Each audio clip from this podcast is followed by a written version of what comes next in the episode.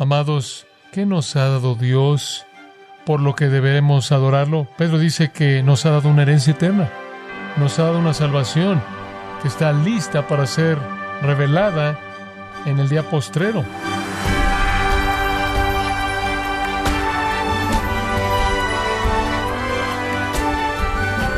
Usted bienvenido a esta edición de Gracia a vosotros con el pastor John MacArthur. Imagínese heredar una fortuna de billones de dólares o una colección invaluable de obras de arte que le convierta en una de las personas más ricas del mundo. ¿Sabía que todo ese dinero es menos valioso que la herencia que ya posee si usted es cristiano? En el programa de hoy, John MacArthur nos muestra la herencia gloriosa y eterna que es parte de nuestra salvación inefable en Cristo. Estamos en la serie Nuestra Gran Salvación, aquí en Gracia a vosotros. Primera de Pedro, capítulo 1, versículos 3 al 5. Permítame leérselos. Bendito el Dios y Padre de nuestro Señor Jesucristo, que según su grande misericordia nos hizo renacer para una esperanza viva por la resurrección de Jesucristo de los muertos, para una herencia incorruptible, incontaminada, inmarcesible, reservada en los cielos para vosotros. Ahora hay una gran afirmación, una afirmación muy amplia por parte del apóstol Pedro con respecto a la maravilla de la salvación. La palabra clave en esta porción de la Escritura está en el versículo 4. Es la palabra herencia. La herencia es definida en el versículo 5 como una salvación lista para ser manifestada. La sección entonces nos llama a bendecir a Dios por nuestra salvación eterna. Y eso se encuentra en el corazón de la adoración. Bendecir a Dios, adorar a Dios por nuestra herencia eterna. Esa realmente es la razón por la que nos congregamos. Esa es la razón por la que adoramos. Estamos alabando y agradeciendo a Dios por nuestra salvación eterna. Fue importante que Pedro comenzara de esta manera al escribir esta epístola porque él está escribiendo a cristianos dispersos, perseguidos. Han sido culpados por incendiar Roma. Hay un rechazo tremendo del cristianismo, hostilidad tremenda hacia los creyentes como individuos. Están siendo culpados por un holocausto masivo en la ciudad de Roma. Es un tiempo muy difícil entonces para ellos. Sin embargo, en medio de esto, Pedro dice, su enfoque tiene que quitarse del problema y colocarse en Dios. Dejen de ver lo que está pasando a su alrededor y comiencen a ver quién está a cargo arriba, esto es Dios. Entonces, al escribirle a estos cristianos que están perseguidos, algo golpeados, tratados de manera hostil, él llama a la alabanza, él llama a la adoración para que se le dé a Dios, en lugar de comenzar diciendo, quiero mostrarles empatía, entiendo su situación y una especie de enfoque hay de mí. Él comienza de inmediato a llamar a los creyentes a alabar a Dios. Qué cosa tan importante, tan tremenda es esa. En medio de la adversidad, en medio de las pruebas, en medio de la tribulación, los problemas, la persecución, la hostilidad, la decepción, la ansiedad, aprender a alabar a Dios, adorar a Dios. Y si las cosas aquí abajo se están desmoronando, tener la confianza que las cosas allá arriba están absolutamente seguras. Entonces, mientras que usted no sea el amigo del mundo, usted es el hijo de Dios. Mientras que el mundo pueda rechazarlo, Dios nunca lo rechazará.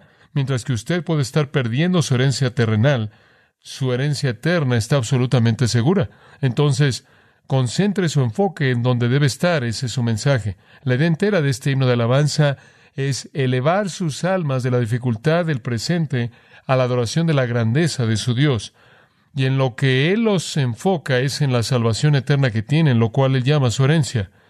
Es esa salvación, dice él en el versículo 5, está lista para ser manifestada en el tiempo postrero. En otras palabras, la plenitud de la salvación final de cuerpo y alma y la presencia del Señor Jesucristo, de cuya salvación tienen, y ahora lo que tienen es solo una probada.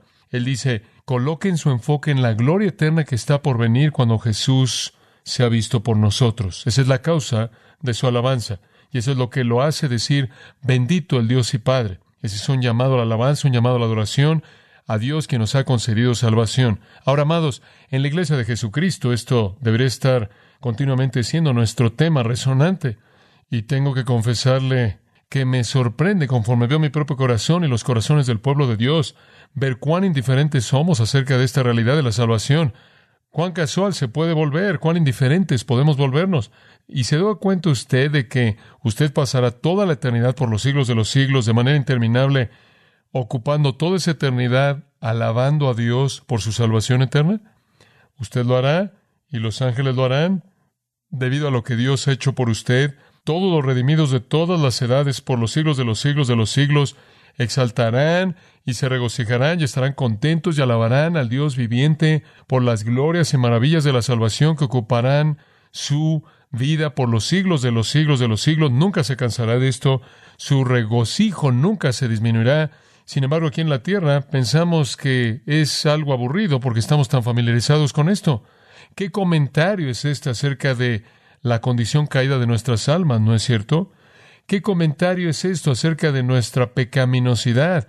Que incluso necesitemos ser exhortados a glorificar a Dios por nuestra salvación, que necesitemos ser instruidos en bendecir a Dios por una herencia eterna.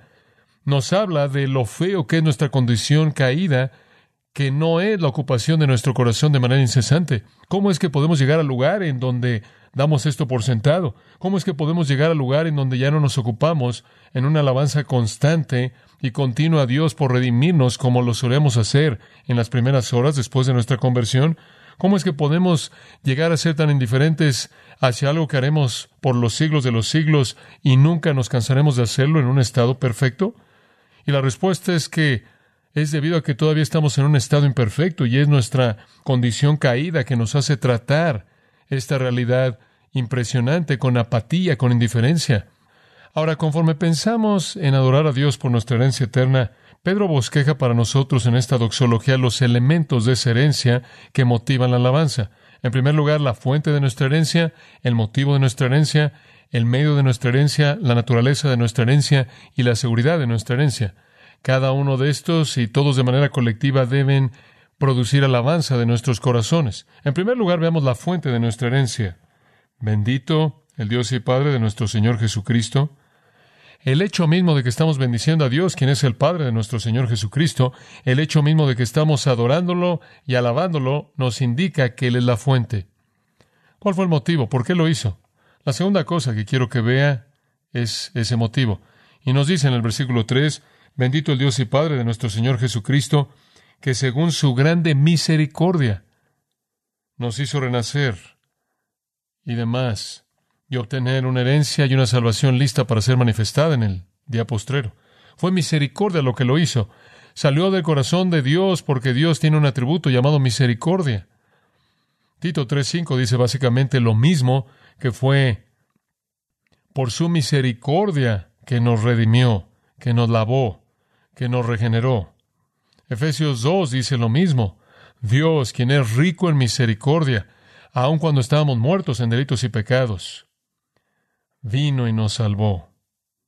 Y podemos estar agradecidos porque el Dios eterno tiene un atributo de misericordia. El resultado es que fuimos renacidos para una esperanza viva, una esperanza viva. ¿Qué quiere decir con esto? Bueno, una esperanza que está perpetuamente viva, una esperanza que tiene una calidad de vida. Dice usted, bueno, ¿por qué dice eso? En contraste a la esperanza de los hombres, la cual siempre es una esperanza que está muriendo o está muerta. Se da cuenta, ¿no es cierto?, de que toda la esperanza que los hombres y mujeres tienen fuera de Jesucristo es una esperanza que está muriendo o está muerta. El mundo solo conoce esperanzas que están muriendo. En el mejor de los casos, todas las esperanzas y sueños de los hombres morirán cuando ellos mueran, si no han muerto mucho antes. Esa es la razón por la que la Escritura dice, si tan solo en este mundo tenemos esperanza, somos de todos los hombres que más dignos de conmiseración. Usted es una persona miserable si su única esperanza está en este mundo, porque todos morirán, todos mueren. La muerte corta el nervio de toda esperanza, pero tenemos una esperanza inmortal. Tenemos una esperanza viva, una esperanza que nunca muere, una esperanza que llega a un cumplimiento total, final, glorioso, eterno. Esa es nuestra esperanza. Una esperanza, como dice Pedro en 2 Pedro 3:13, de nuevos cielos y nueva tierra, en donde mora la justicia. Esa es nuestra esperanza, una esperanza eterna. Esa es la esperanza que nos sustenta. Esa es la esperanza que Dios, en su gracia maravillosa y mediante su promesa maravillosa, cumplirá. Y eso es lo que hace que Pablo diga, porque para mí el vivir es Cristo y el morir es qué? Es ganancia. ¿Cómo puede ser ganancia el morir? ¿Cómo puede ser eso posible? Porque entonces su esperanza se vuelve realidad. Morir es ganancia, ganar la vista gloriosa de Dios, ganar la presencia glorificada de Jesucristo, ganar la comunión y gozo pleno de Dios, Cristo, el Espíritu Santo, ángeles, los santos, de manera completa, sin estorbos, sin interrupciones, la muerte es ganancia porque ganamos un lugar en el esplendor glorioso del cielo. Y la muerte es ganancia porque ganamos la comunión y servicio plenos y sin reservas que Dios diseñó para nosotros. Morir es ganancia porque ganamos la perfección de la santidad eterna, la perfección eterna, la justicia eterna, la libertad del pecado. Ganar es ganancia porque ganamos la realeza, el honor, la gloria del cielo. Ganamos las delicias que están a tu diestra para siempre. Y entonces William Garnell dice, la muerte no es algo que un cristiano teme, de hecho él dice, la esperanza es el abrigo del santo con la cual él se arropa cuando coloca su cuerpo al dormir en la muerte. Esperanza, esperanza para la resurrección del espíritu, esperanza para la resurrección del cuerpo. ¿Y qué nos ha dado esa esperanza? De regreso al versículo 3, es por la resurrección de los muertos. El medio entonces de que nosotros recibamos esta herencia es el nuevo nacimiento que nos da esta esperanza viva en la venida de esa herencia, y esa esperanza depende de la resurrección de Jesucristo de los muertos. Juan 14, 19, Jesús dijo, porque yo vivo, vosotros también viviréis. Jesús dijo, yo soy la resurrección y la vida. Y qué cosa tan maravillosa, él después lo probó al resucitar a Lázaro de los muertos, para demostrar que de hecho lo era, y él dijo, todo aquel que cree en mí no morirá jamás. En 1 Corintios capítulo 15, versículo 17, el gran capítulo de la resurrección, dice, si Cristo no ha sido resucitado, vuestra fe es vana, todavía estáis en vuestros pecados. Ahí está. Y aún si usted esperara en Cristo en esta vida y eso fuera todo, usted está condenado. Pero Cristo vino mediante la tumba y tomó la llave y abrió la puerta de la casa de tesoros de esperanza. La resurrección de Cristo entonces es la corona de sobra expiatoria. Él nos muestra que Él en su muerte ha cancelado los pecados del mundo, satisfecho la justicia de Dios, conquistado la muerte y de esta manera nuestra esperanza es una esperanza viva. Él salió de los muertos para darnos la misma vida incorruptible, para que tengamos una esperanza viva, una esperanza que nunca muere. Y todo eso es nuestro mediante el nuevo nacimiento, mediante la regeneración, el poder transformador de Dios. Entonces la herencia tiene como su fuente a Dios, como su motivo la misericordia, como su medio el nuevo nacimiento. Veamos su naturaleza. Esto es tan maravilloso. El versículo 4 dice que mediante el nuevo nacimiento obtendremos una herencia que es incorruptible, incontaminada e inmarcesible. Tres cosas. Esto nos trae gran gozo el saber que tenemos una herencia que en primer lugar es incorruptible, incorruptible.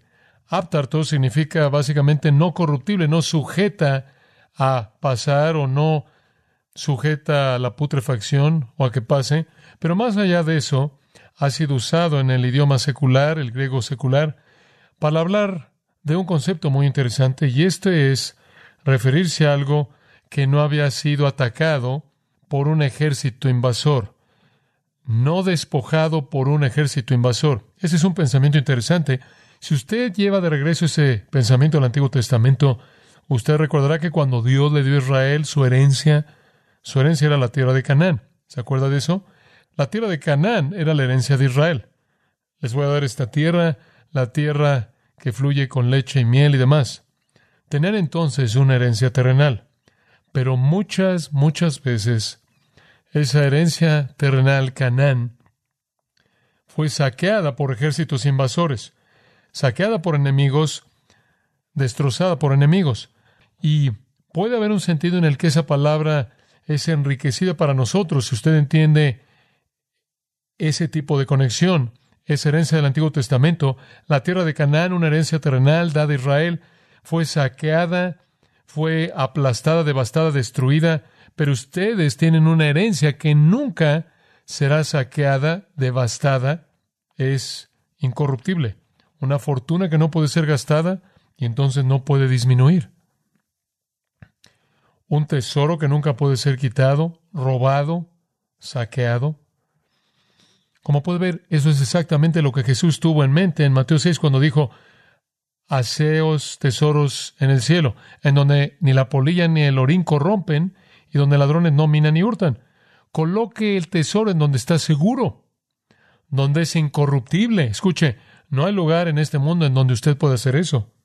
Creo que usted, usted piensa que está cubierto, tiene su tesoro aquí y allá y allá y tiene sus bienes y sus cuentas de banco y sus acciones, certificados y lo que usted esté guardando, todo es perecedero y si resulta que sobrevive este mundo hasta que usted muera, todo va a perecer cuando usted muera, porque usted no va a poder reclamar nada de eso.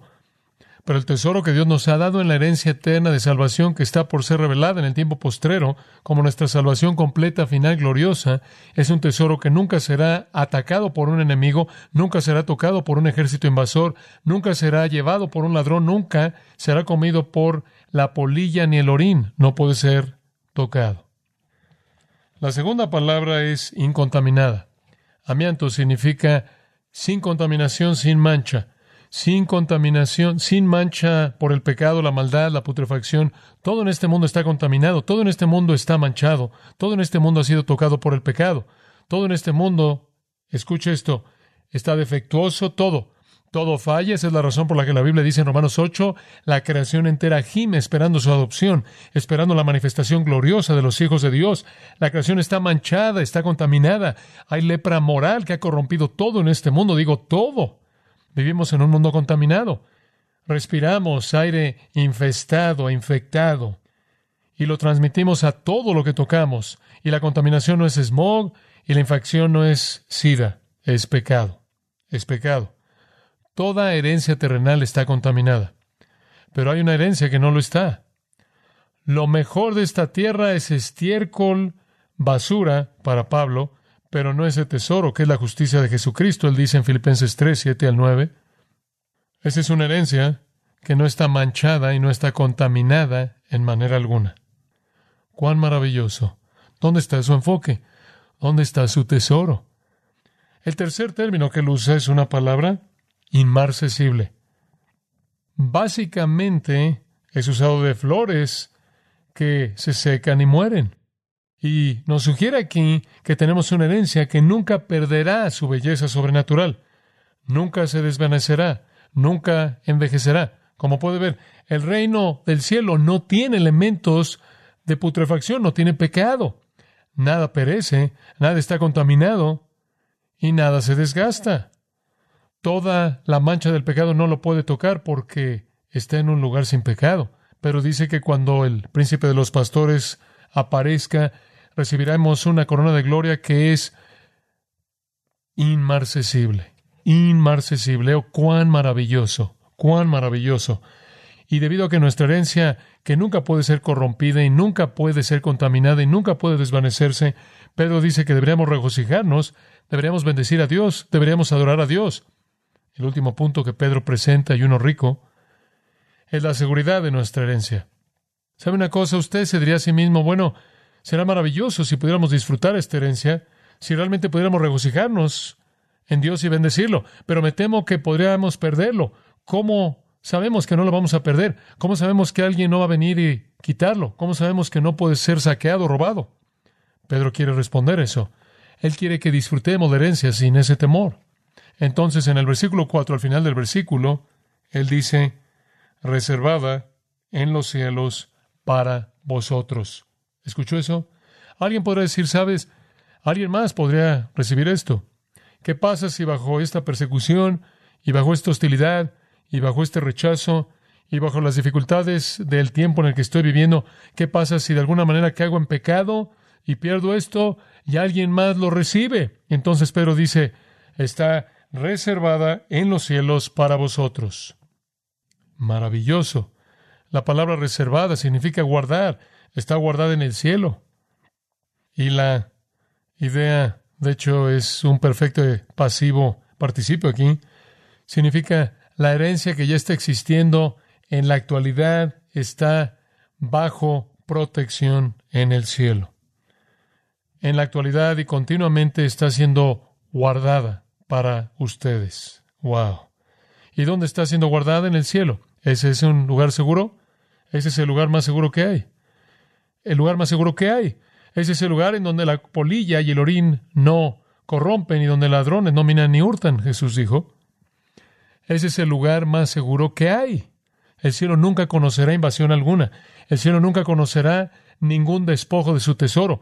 El cielo nunca conocerá algún desperdicio, algún tipo de alteración en su belleza. El cielo nunca tendrá ejércitos que van a entrar ahí para pelear contra sus habitantes. El cielo nunca experimentará a alguien que venga y se lleve sus glorias como botín. No en el cielo. El tesoro está seguro. Y alguien va a decir, sí, pero sé que el tesoro está seguro, pero ¿qué tan seguro estoy yo? Quizás yo podría echarlo a perder. Hay algunos, como usted sabe, que enseñan que usted puede perder su salvación y alguien más recibe todo. Quizás yo lo puedo perder. Entonces él dice, está reservada en los cielos para vosotros, que sois guardados por el poder de Dios.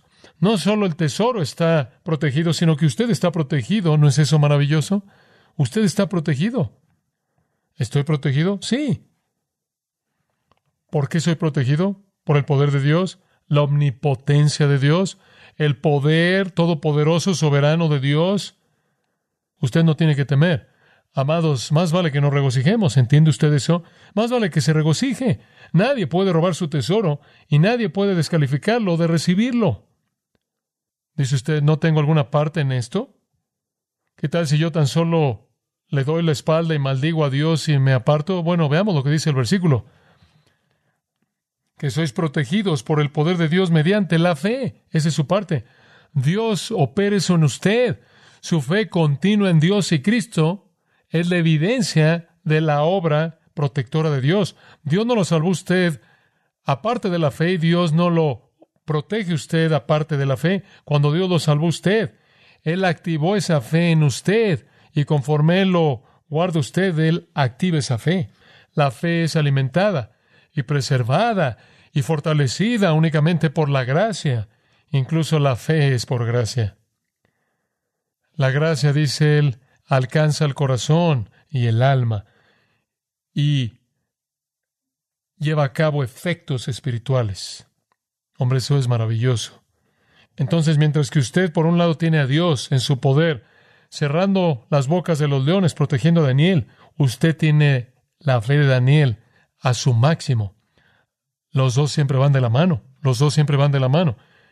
La protección del poder omnipotente y la perseverancia de la fe.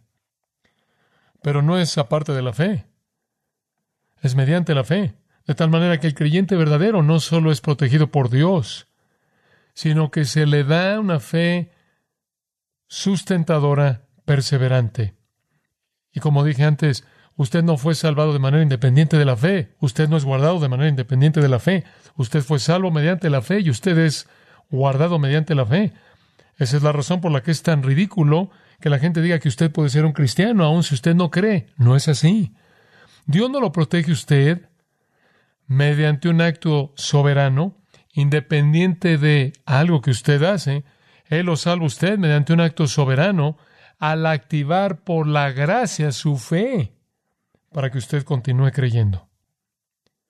Amados, ¿qué nos ha dado Dios por lo que debemos adorarlo? Pedro dice que nos ha dado una herencia eterna, nos ha dado una salvación que está lista para ser revelada en el día postrero. Lo que él quiere decir con eso es que todavía no hemos entrado a la plenitud de esto, todavía no hemos experimentado todo lo que hay de esto. Eso todavía espera. La revelación, la revelación obviamente de Cristo en toda su gloria que viene en el último tiempo. Tenemos una prueba de esto ahora, pero no la plenitud. Pero Dios nos lo ha concedido. Ahora es una herencia. Es una herencia que poseemos en cierta medida, pero todavía no en toda su plenitud, pero que nos es garantizada a nosotros. Dios es la fuente, la misericordia fue el motivo, Y eso es tan maravilloso, porque Él nos la dio, no porque la merecíamos. De tal manera que no tenemos que seguir mereciéndola para guardarla. Él nos la dio porque éramos tan miserables que Él tuvo compasión de nosotros. Y sin importar cuán miserables seamos después de eso, nunca seremos tan miserables como éramos antes de eso. Y entonces Él continuará teniendo esa misma compasión y su misericordia será nueva cada mañana. Y el medio por el cual la herencia vino a nosotros, el nuevo nacimiento que nos ha dado, esta esperanza vive en base a la resurrección de Jesucristo de los muertos, y esta herencia nunca puede perecer, nunca puede ser manchada, nunca desvanecerse, y está asegurada para nosotros y nosotros para ella. Y Pedro dice, no me importa cuál sea su circunstancia física, no me importa cuál sea su condición terrenal, deberían alabar a Dios por eso, deberían bendecir a Dios por eso. Que nuestros corazones hagan eso mismo.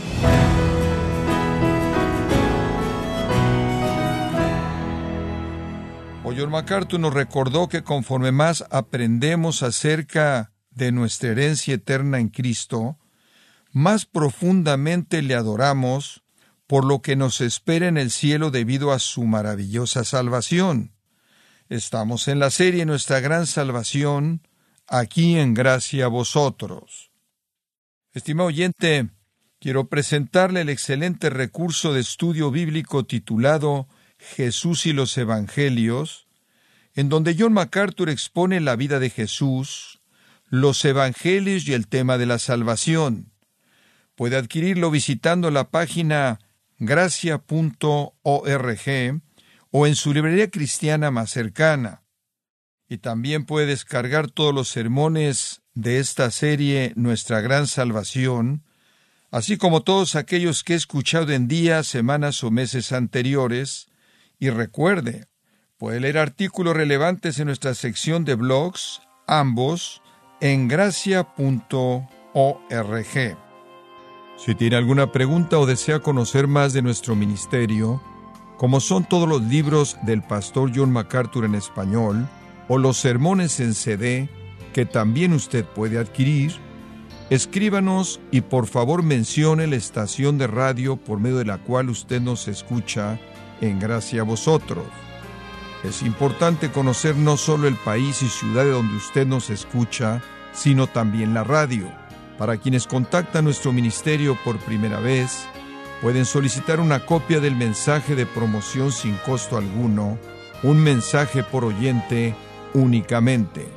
Si usted vive en los Estados Unidos o Puerto Rico, escríbanos a Gracia Vosotros, P.O. Box 4000 Panorama City, California 91412. O puede escribirnos a través del siguiente correo electrónico radio arroba Bueno, en nombre del pastor John MacArthur y nuestro editor Alan Quiñones y del personal de este organismo, le damos las gracias por su tiempo y sintonía invitándole a que nos acompañe en la próxima edición y juntos continuar desatando la verdad de Dios un versículo a la vez, aquí en Gracia a Vosotros.